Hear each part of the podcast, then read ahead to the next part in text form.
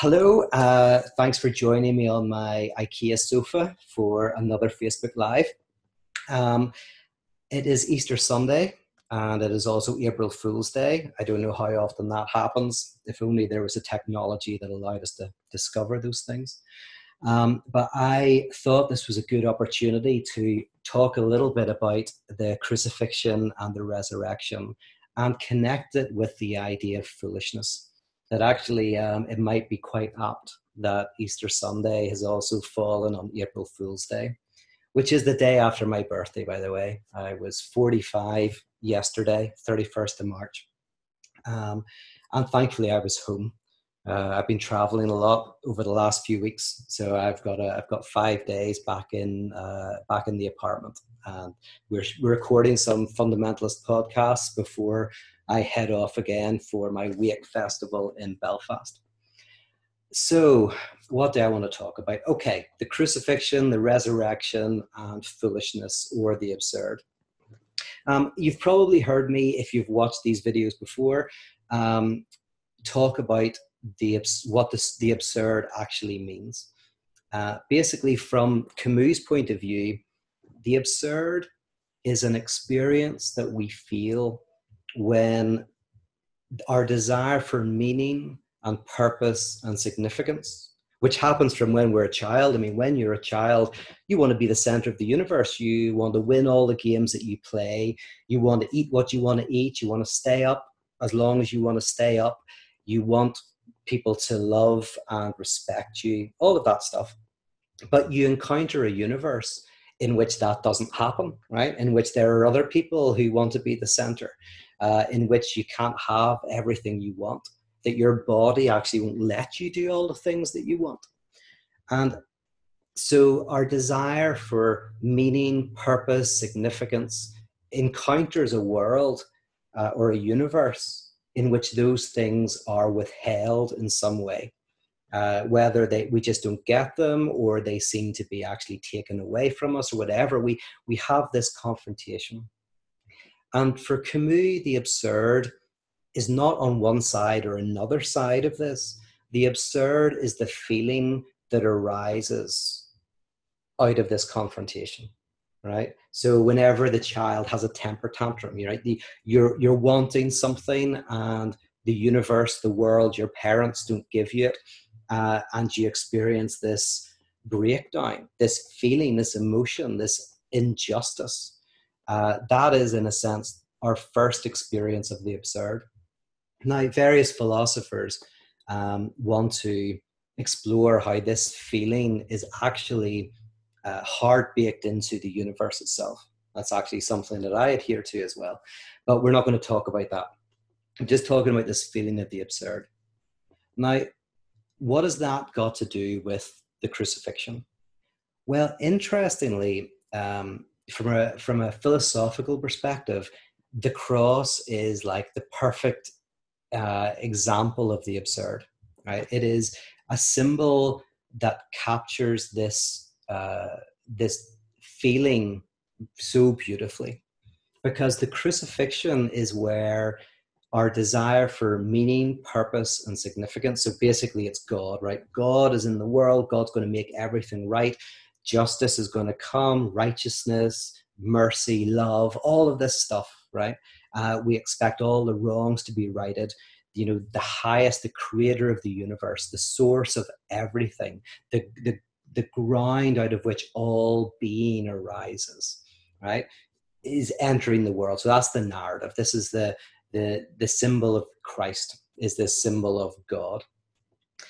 And then he dies Right now, for us, it's hard for us to imagine how ridiculous that sounds, right? Because we're used to it.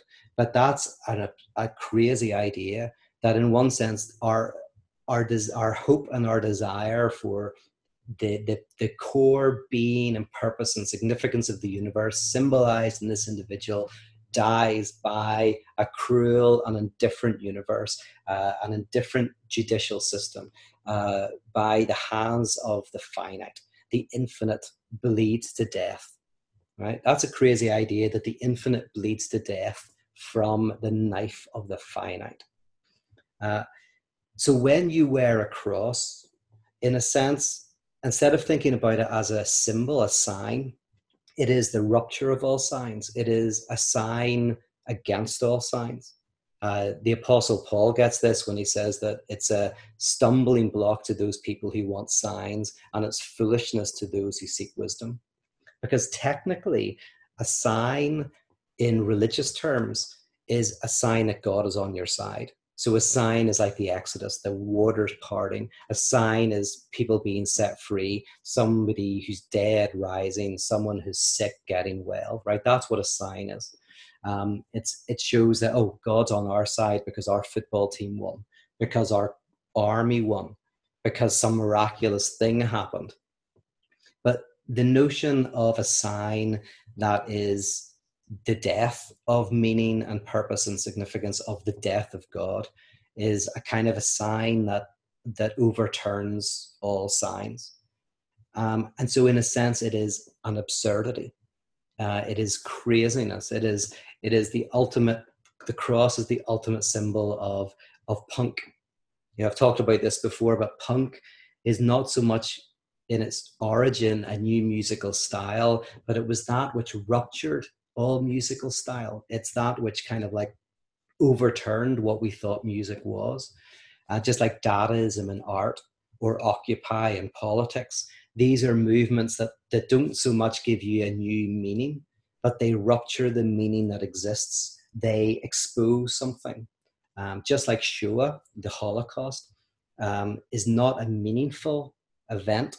It is an event in European and world history that that cannot be given meaning it kind of like blows meaning up it is it is that which defies meaning so the crucifixion then is a type of proto-punk um, now then in light of that what about the resurrection well okay in the in the bible there's actually six resurrection accounts um, the earliest is acts and then the second earliest is mark and then there's a third one in mark uh, you know, Mark has two resurrection accounts, and then there's Matthew, uh, Matthew, Luke, and John. So they're the kind of six resurrection accounts. And interestingly, the earliest two don't reference a physical resurrection. It's by the time you get to the third, fourth, fifth, and sixth ones that that that, that kind of appears. And how you can kind of read this uh, from a kind of like this is a philosophical reading, by the way, of the crucifixion. So we're we're getting we're not doing narrative theology, which I despise.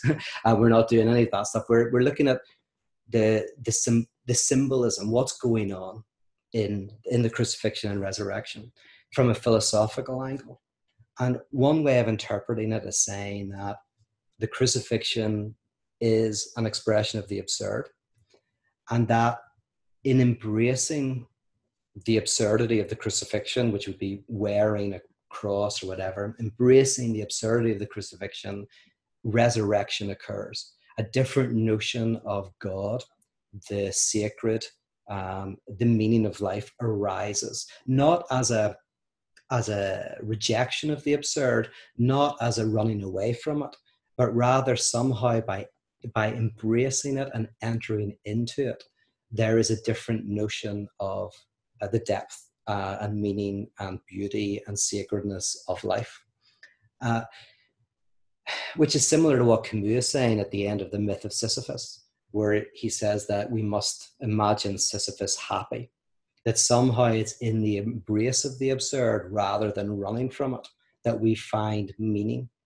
So, in a sense, you can you can do a theological reading of Camus through the crucifixion and the resurrection where the resurrection account is um, by entering into this crucifixion, this rupture of meaning. Um, whereas remember, Paul says there's neither Jew nor Gentile, slave nor free, male nor female, for all are made one in Christ. Uh, if you think about it, those six identity markers were this were six ways that you could, like, if you were a sociologist, you'd be able to tell you know life expectancy earning potential whatever from these different identities these were the identities of the day and when paul says that by identifying with christ you rupture your identities uh, what he's saying is not like there's now a seventh identity, which is Christian, right? He's saying, no, the Christian is the one who experiences the rupture of every identity.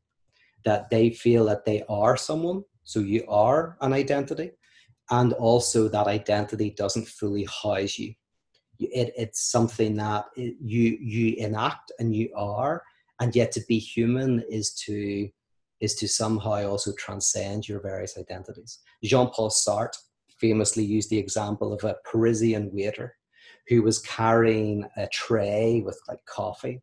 And the Parisian waiter was so acting like a waiter. Like they were doing everything perfectly. They were they had their towel over one hand and the, the, the drink in the other hand.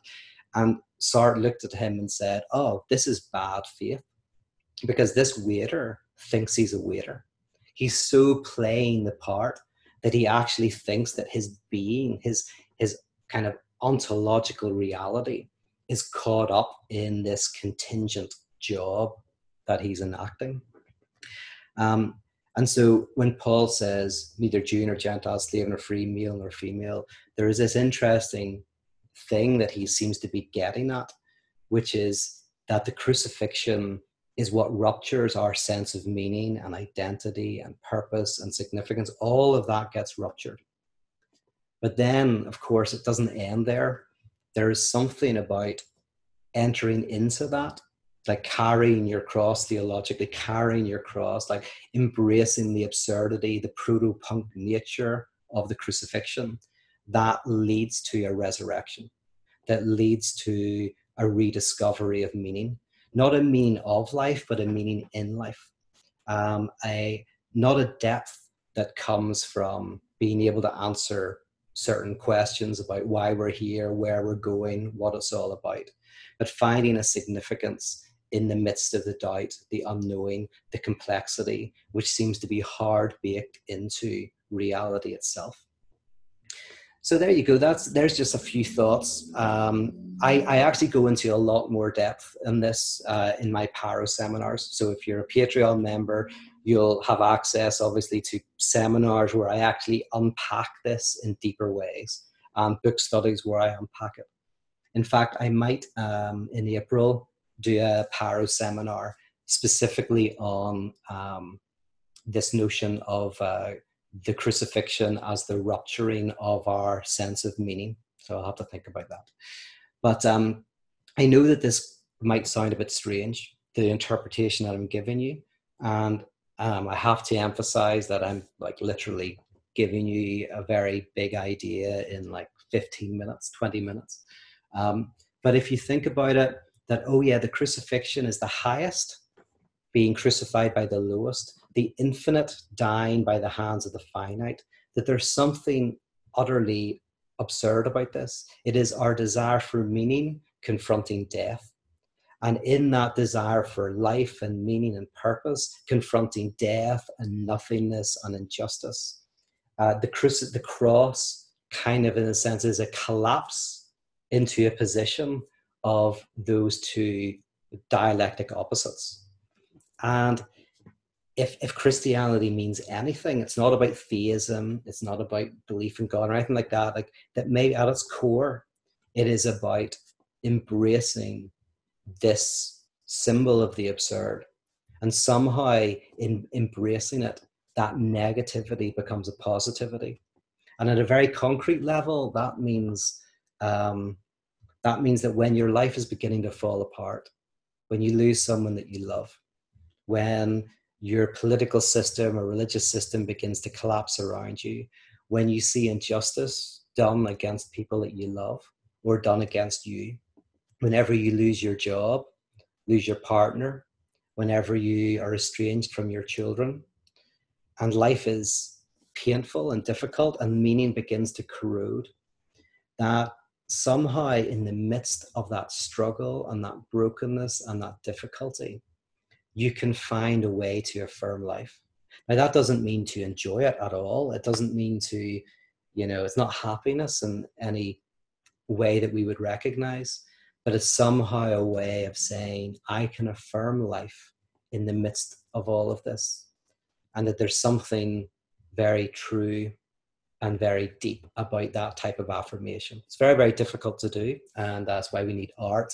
That's why we need musicians. We need comedy. Uh, we need good friends. We need a whole liturgical structure to help us do that. But that the crucifixion and the resurrection are an invitation into uh, encountering that death, facing it, tarrying with it, and finding a way to live in it and through it, uh, and to be able to say yes and amen to existence. Okay, I hope some of that made sense. I'm going to look at my phone, see if anybody wants to say anything, ask any questions. Uh, let's see.